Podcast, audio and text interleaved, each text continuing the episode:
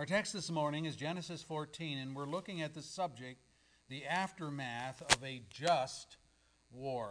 If you look at your bulletin outline, we're going to talk a little bit about Abram the warrior.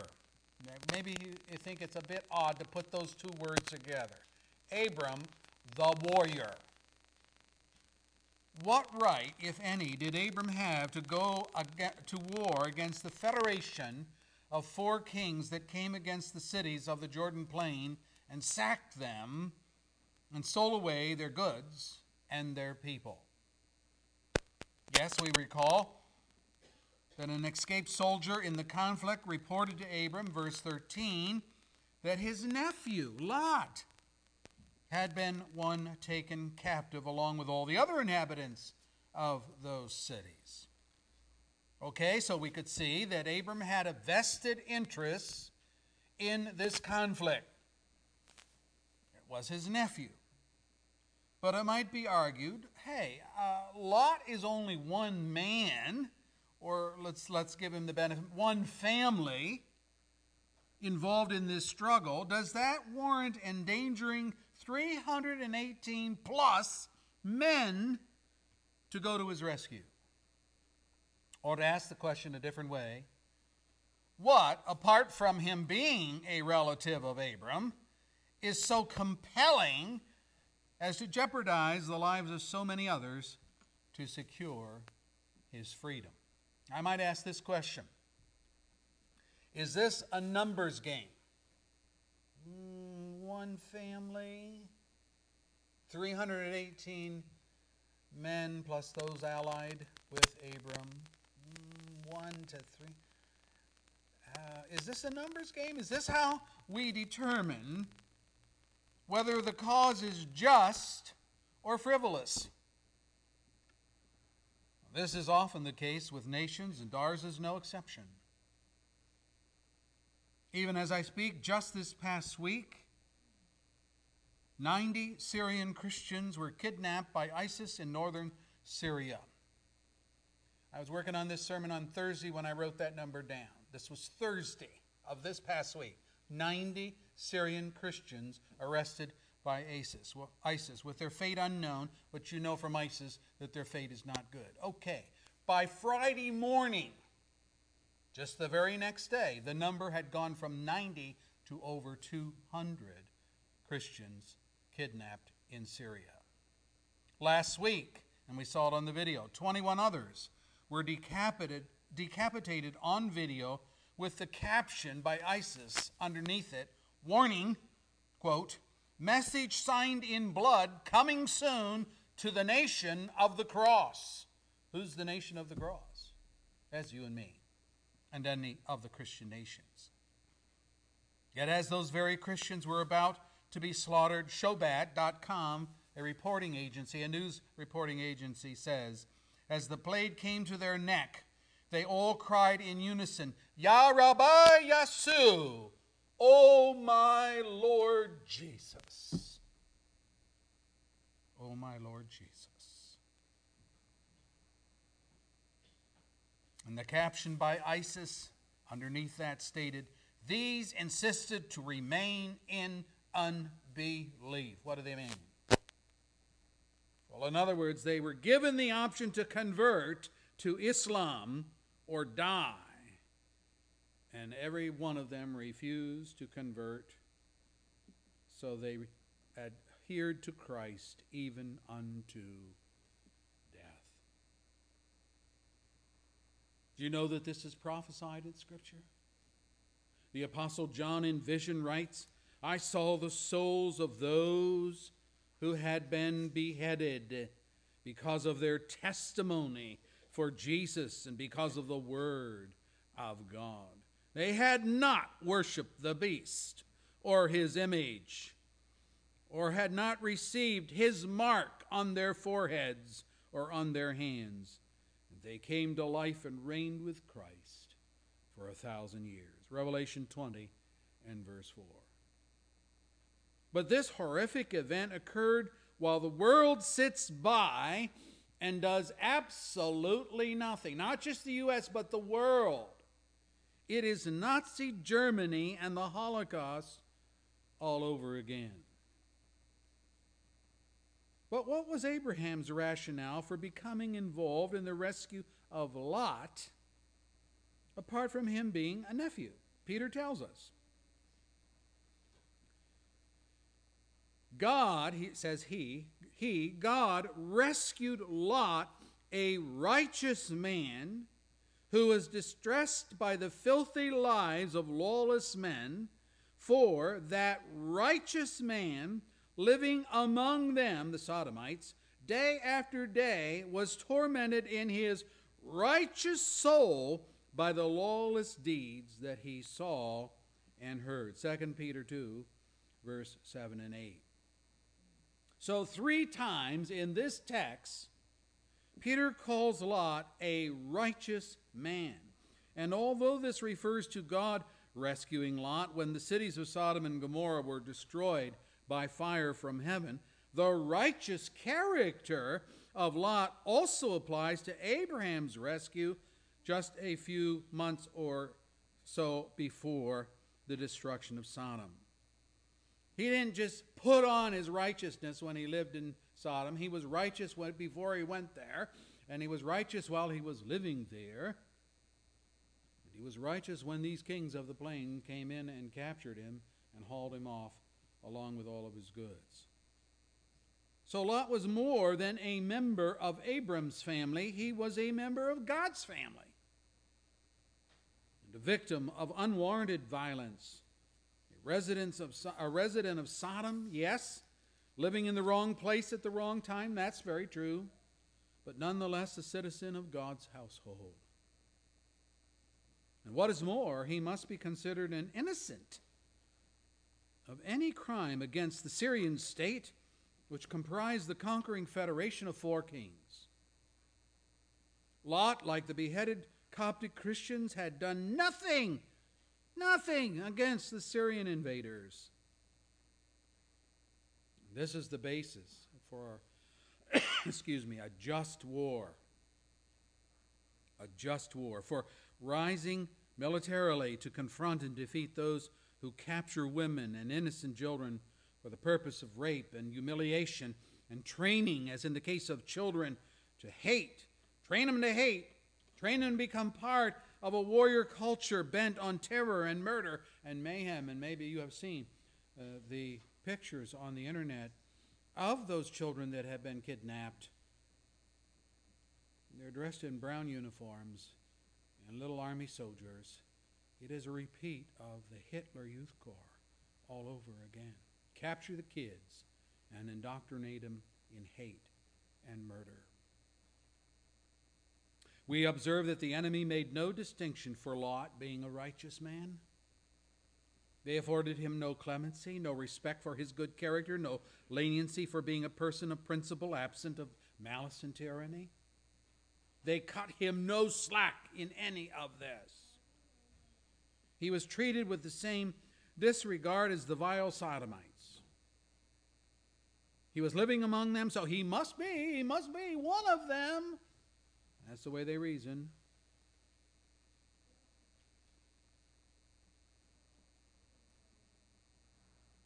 None of the citizens spoke up for him either. Why would they? Think about this. They cared nothing for Lot's righteousness, his character. So poorly viewed was Lot as a hypocrite. But Lot was viewed by God as a genuinely righteous man nonetheless, though he smelled of hypocrisy. And it was not to Abraham to play judge and jury in regard to Lot. Abraham's course was clear.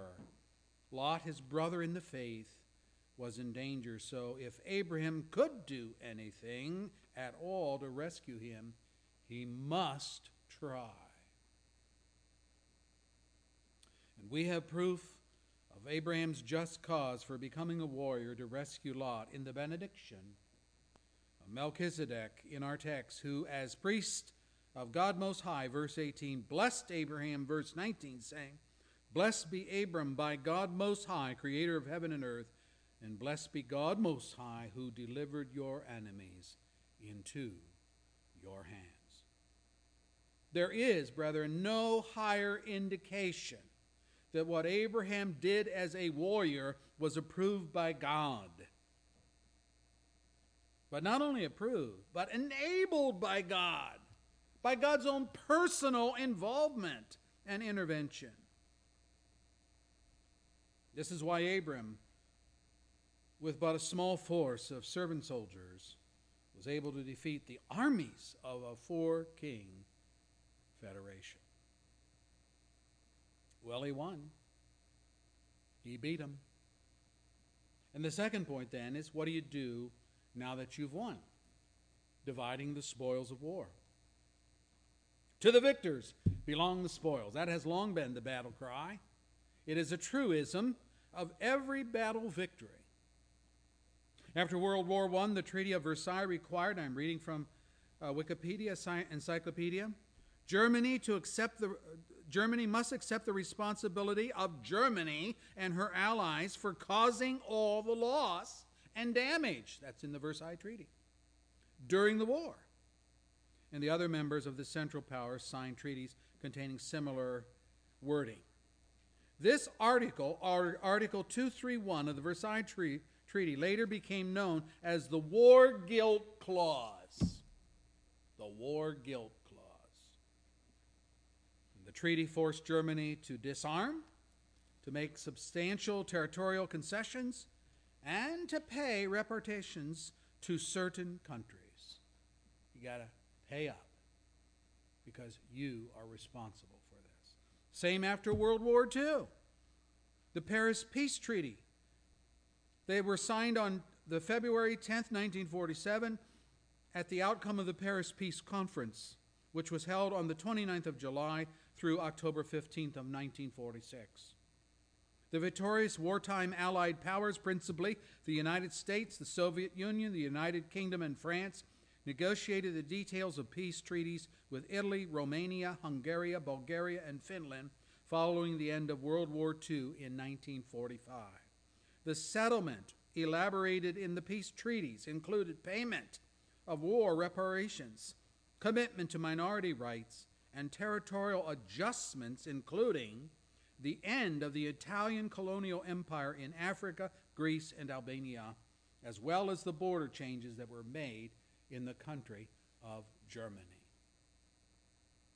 Now, what all this means is the rationale behind these reparations is this you caused all this trouble. You are responsible for huge losses of life and property, and so now you have to pay. Now, when we come to this text, Genesis 14, it's a little different in Abraham's case with the four king federation that he defeated, because in the defeat, look at verse 16, he recovered all the goods and brought back his relative Lot and his possessions, which, as you know, were sizable together with the women and the other people. So there's no treaty involved.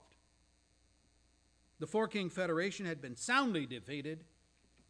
They had pushed all the way back to Hobah, north of Damascus, verse 15, Damascus being the capital of Syria. He had recovered all the prisoners, all their possessions, which he now returned to Sodom. So, verse 21 says The king of Sodom said to Abram, Give me the people and keep the goods for yourself. Give me the people, keep the goods for yourself. King Bera of Sodom, verse 2, that's his name, was simply following the proper protocol of the day for reparations. He had, he and the king of, of Gomorrah had fled when the battle became hot and heavy in the valley of Siddim, verse 10, and thus they escaped from being conquered,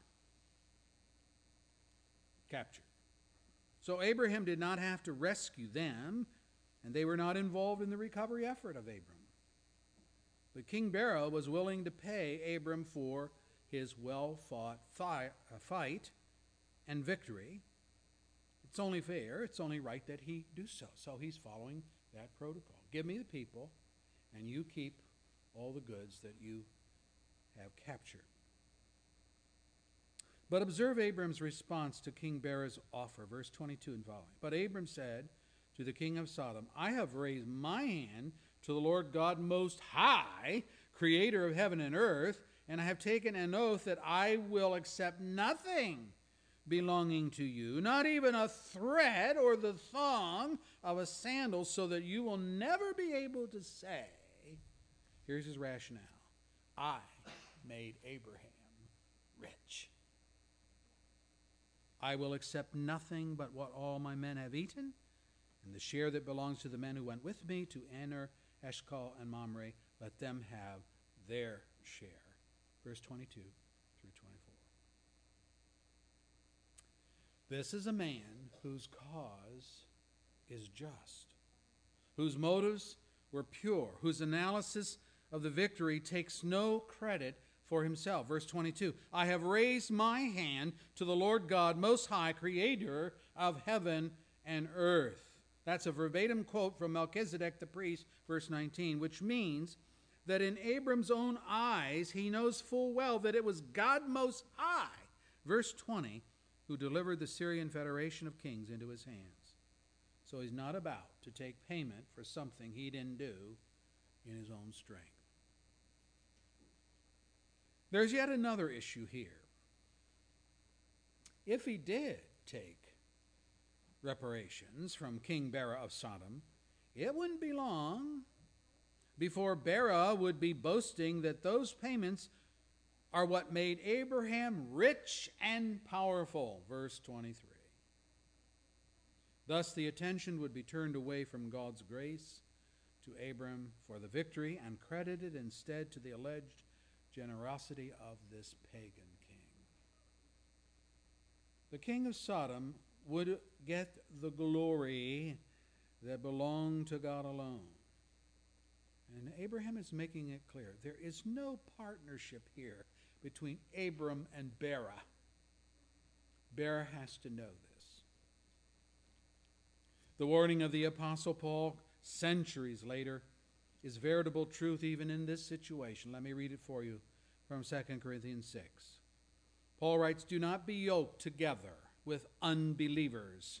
For what do righteousness and wickedness have in common? Or what fellowship can light have with darkness? What harmony is there between Christ and Belial?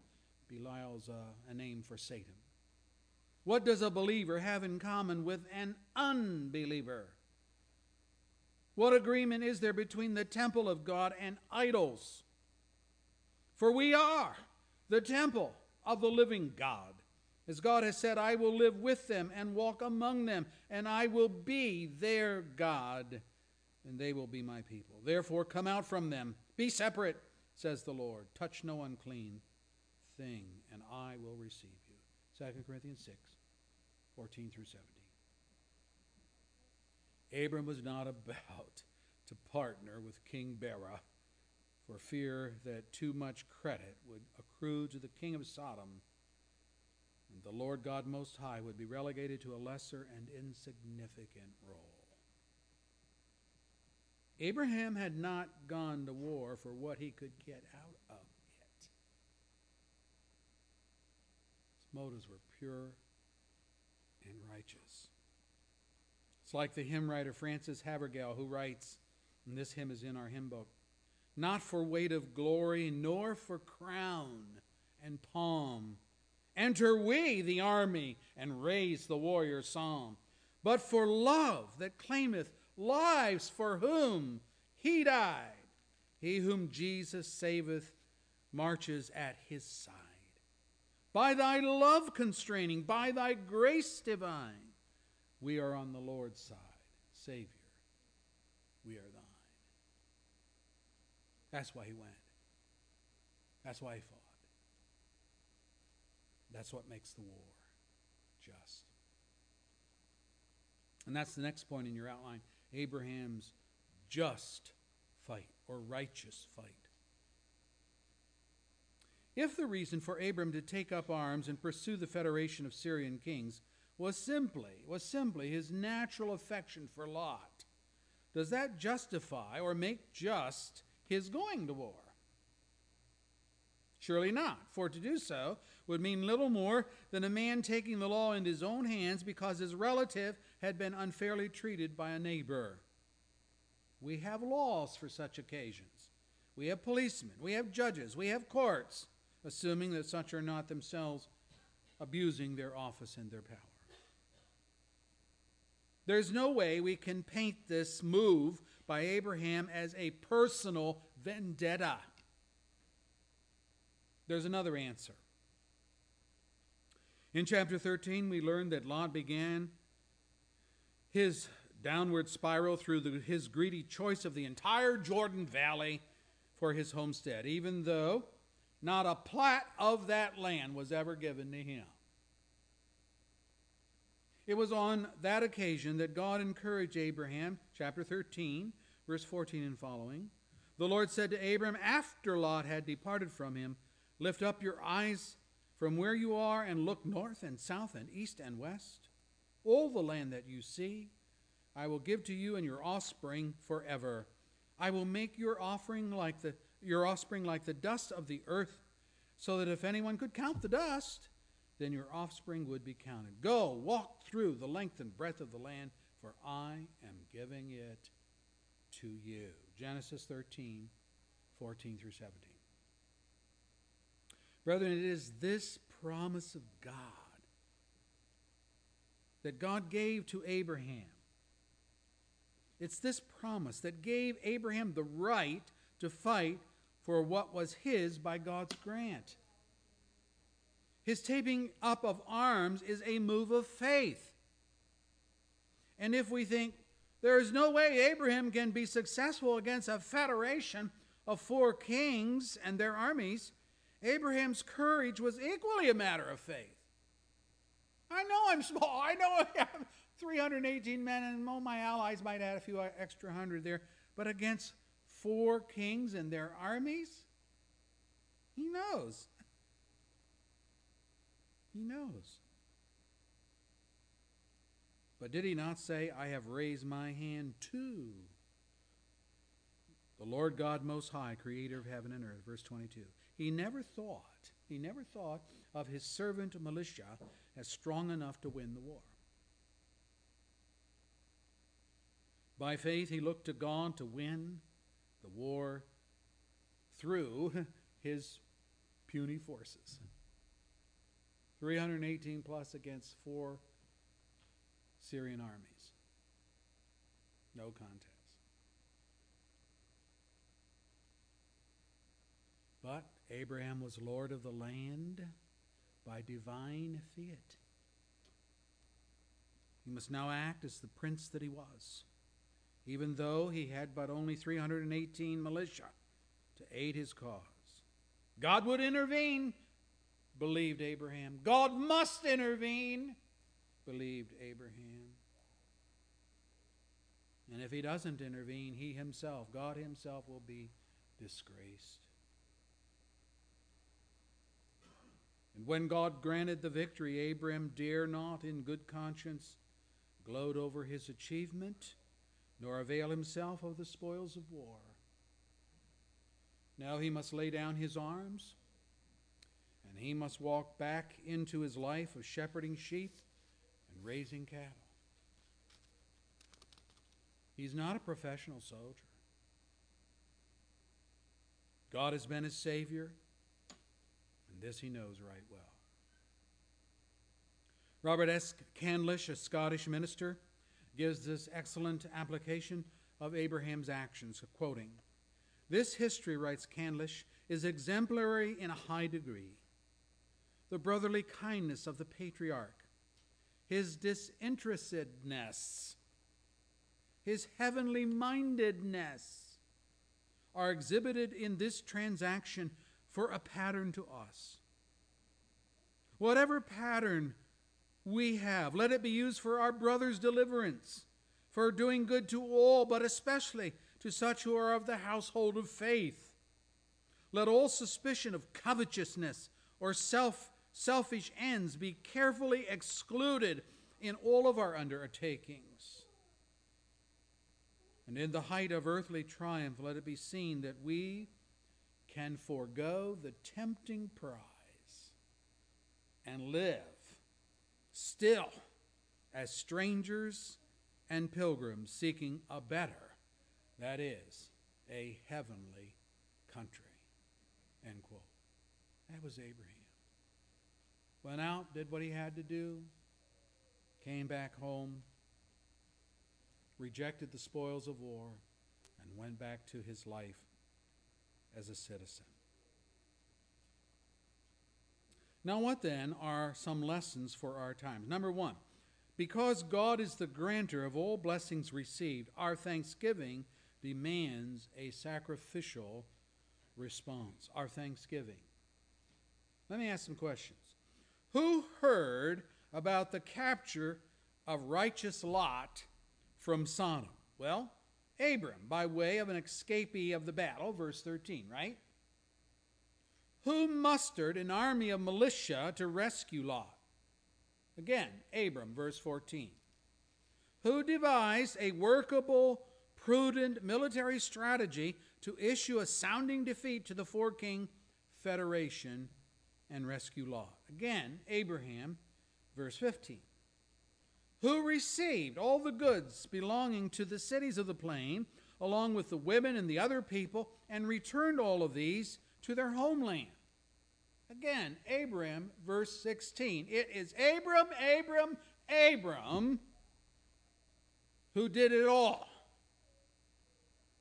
He put his own life on the line. He put the lives of his servants in jeopardy. He supported the troops at his own expense. He refused to take any compensation for his own payout. Abraham did it all. It was dangerous, it was laborious, it was demanding, it was time consuming work, and it took him away from his homestead. Why then do we read, as we do read in verse 20, then Abraham gave him, Melchizedek, the priest of God Most High, then Abraham gave him a tenth, a tithe of everything. How come, I'm being a little crass here, how come God gets a percentage of the spoils when Abraham did all the work? That's the way the natural heart thinks. We've already learned that God blessed Abraham with the victory, but couldn't Abraham just say, Well, thank you, Lord? let it go at that? There's a lot going on here, not the least of which is a test of Abraham's acknowledgement that it was God's intervention that won the battle. That's easy to say. You can say, well, God was with me. I'm confident, yes, I am, that Abraham expressed a vocal response of thanks to God for the victory. We don't have it recorded, but I, I believe that that occurred. But there's subtlety here that must not be overlooked. To Bera, king of Sodom, Abram was careful to make it clear that he had no intention of allowing this pagan king to think that his gift of the spoils of war made Abram rich. So he refused. He refused. But to drive the point home, Abraham demonstrated before King Bera and all the others present there that Abram owed God a gift of gratitude for his divine intervention. It was not Bera who deserved thanks for his proposed generosity. It was God who had delivered, who had handed over these enemies into Abraham's hands. Verse 29. Now, you know, you and I are no different. We may be the one who did the work. We may be the one who sweat the sweat who expended the energy, who toiled in the task, but it is as Paul told the Corinthian church What, after all, is Apollos and what is Paul? Answer Only servants through whom you came to believe, as the Lord has assigned to each his task. I planted the seed, Apollos watered it, but God made it grow. So, neither he who plants nor he who waters is anything, but only God who makes things grow. The man who plants, the man who waters have one purpose, and each will be rewarded according to his own labor. For we are God's fellow workers, and you are God's field, God's building. By the grace God has given me, I laid a foundation as an expert builder, and someone else is building on it. But each one should be careful how he builds. 1 Corinthians 3, verses 5 through 10. You know, brethren, our giving to the church is not, it is not us bribing God to intervene in our lives as needed. Rather, it is our thanksgiving in a practical way, our acknowledgement, if you please, of His interventions, without which we would be impotent and impoverished. It's because God grants to us His gifts that we express our thanks in tangible ways. That's a tremendous lesson to learn, and Abraham teaches us that. It's one thing to say, oh, no, no, King Bera, I don't want anything you have. I don't want you to say that you made me rich. Well, that's wonderful as far as it goes, but he goes the extra step. Not only are you not responsible for making me rich, but I, I'm going to give my tithe of all that I have to the Lord to show that it is He that is the grantor of grace in my life. Second lesson. The world, the world now, think about this, always benefits from Christians who live out their faith in the world. Let me say it again. The world always benefits from Christians who live out their faith. When Abram's militia ran down the armies of the pagan confederation, he rescued Lot out of their hands along with all of his possessions. But was, that was not all. Look at verse 16. It tells us that along with Lot, all the goods were recovered, together with the women and the other people. And I ask, what other people? Verse 11 The city dwellers of Sodom and Gomorrah, along with their food and all of their possessions. Upon Abram's victory, King Bera proposed, Give me the people, and you keep the goods for yourself. It's more than just Lot here. The lesson here is that Christians, wherever they live, are a blessing of God to the general population. Even if there be a bit of hypocrisy in their lives, and there is, as here in the case of Lot, God's love for his people is so tenacious that he will move heaven and earth to preserve them. And in so doing, there is a residual effect on the people with whom the Christian community rubs shoulders. Abraham did not just, praise be to God, he did not just subdue the Syrian armies, rescue Lot, and then leave all the other people as captives while he returned to Palestine with his nephew.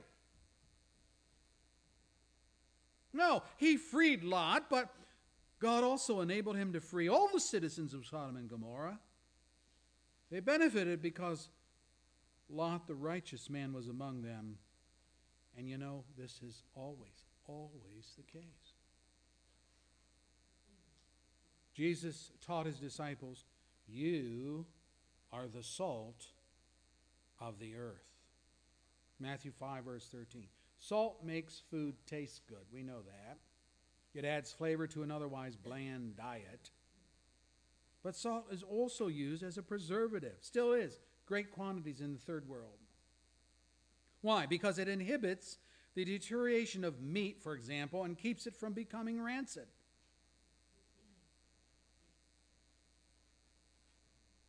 God's people have, can I say it this way? God's people have this preservative effect upon a sinful world.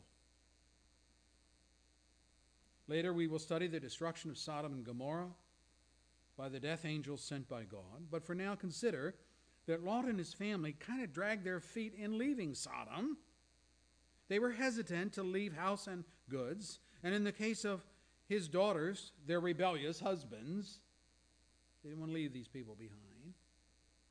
But I mean, the sun was rising, the day was dawning, the day of judgment had come. Lot didn't think that he could make it into the hills before the rain of fire began, so he proposed going to the small town of Zoar. It's in our text, verse 2, one of the plain states, cities. Listen to the angel's response. He said to him, he's talking to Lot, he said to him, Very well, I will grant this request too. I will not overthrow the town that you speak of. But flee there quickly, notice, because I cannot do anything until you reach it. That is why the town is called Zoar, meaning insignificant. That was, that was Lot's little plea. Can I go to the little town of Zoar? Do I have to run up into the mountains? I'm never going to make it to the mountains before the judgment comes. So the angel grants Lot this reprieve, but he says to him, Get moving and move quickly and get out of here because I cannot do anything until you're gone. What is this? This is the truth that Lot's presence in Sodom preserved the city from destruction. Only when he was gone are we told, verse 24 of chapter 19. Then the Lord rained down burning sulfur on Sodom and Gomorrah from the Lord out of the heavens. Thus he overthrew those cities and the entire plain, including all those living in the cities, and also the vegetation in the land. Let me put it this way when the Christians are gone, there's no reason for God to withhold judgment. Think about that. The Islamic terrorists, the jihadists fighting their holy war, ISIS, Hamas, Hezbollah, Al Qaeda, the Muslim Brotherhood, Boko Haram in Africa, and dozens more. You can go on the internet and see there are dozens and dozens of these facets. They're all ignorant of this truth. That every beheading, every act of genocide against Christians removes society's preservative from judgment and opens the windows of heaven one more notch for God's judgment to be poured out upon themselves. When the salt of the earth no longer is present, or is, in the case of apostasy, has lost its pungency. God is free to deal with the unrighteous as their sins deserve.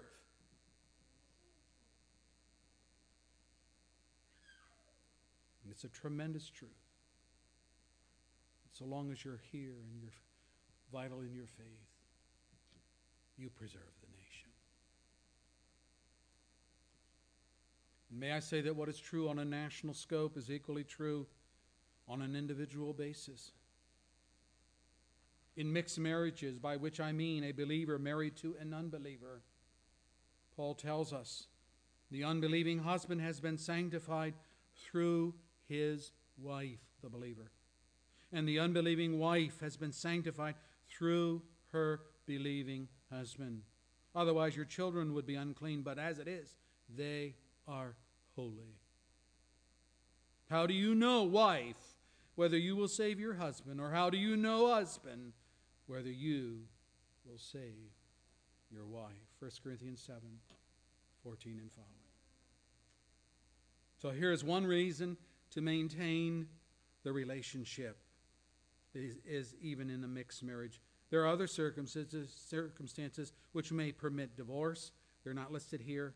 But here again, certainly on a much smaller scale, the believer preserves the unbeliever.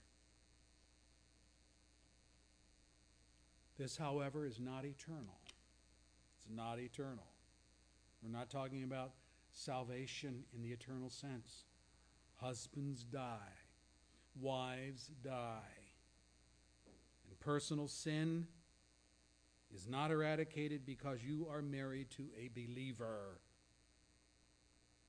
So as the sin continues, Paul says, but because of your stubbornness, because of your unrepentant heart, you're storing up wrath against yourself. It's like a bank account. You're storing up wrath against yourself for the day of God's wrath. When his righteous judgment, there you are again, a righteous war, a righteous judgment will be revealed. Romans 2, verse 5.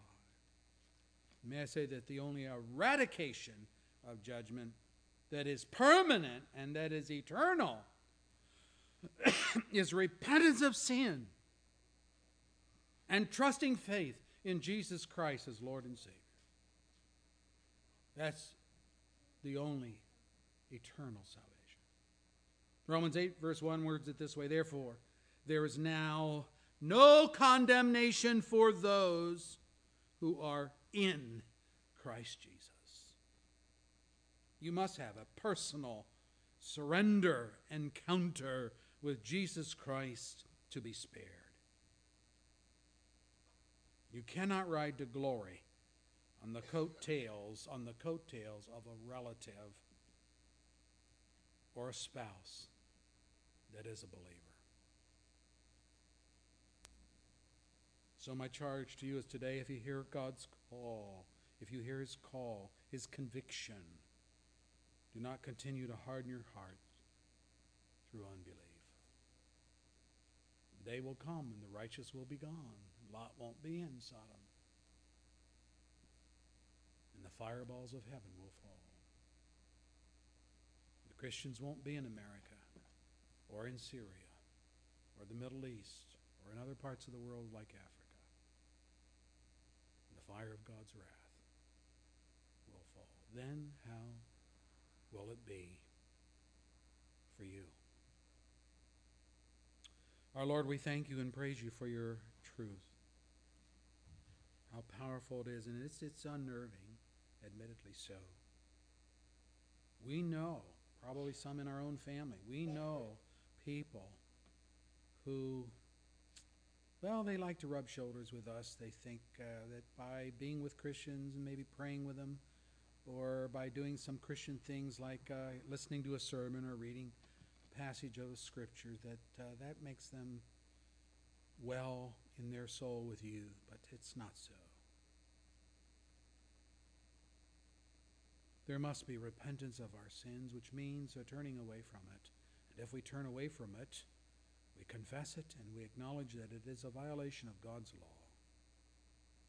And to that must be added faith and trust in the Lord Jesus Christ, not in ourselves trying to work our way to heaven, not with any super silly idea that our good works are such that will please God. No. There's only one good works that please God, and that's the work of Jesus Christ, his beloved Son. Lord, let us see that today. Let us trust in him. Thank you for your word. Thank you, Lord, for the preservative effect that your people have. May we ever have that. May our lives be so righteous in, and holy in our deportment that the world will see our good works and praise God as a result. But for the belligerent and the defiant, for those that hate you and hate us, Lord, even so, come, Lord Jesus.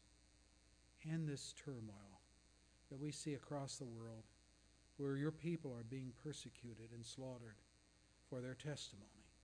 Grant them faith, grant them strength, preserve our own faith and strength. We ask in Jesus' name. Amen.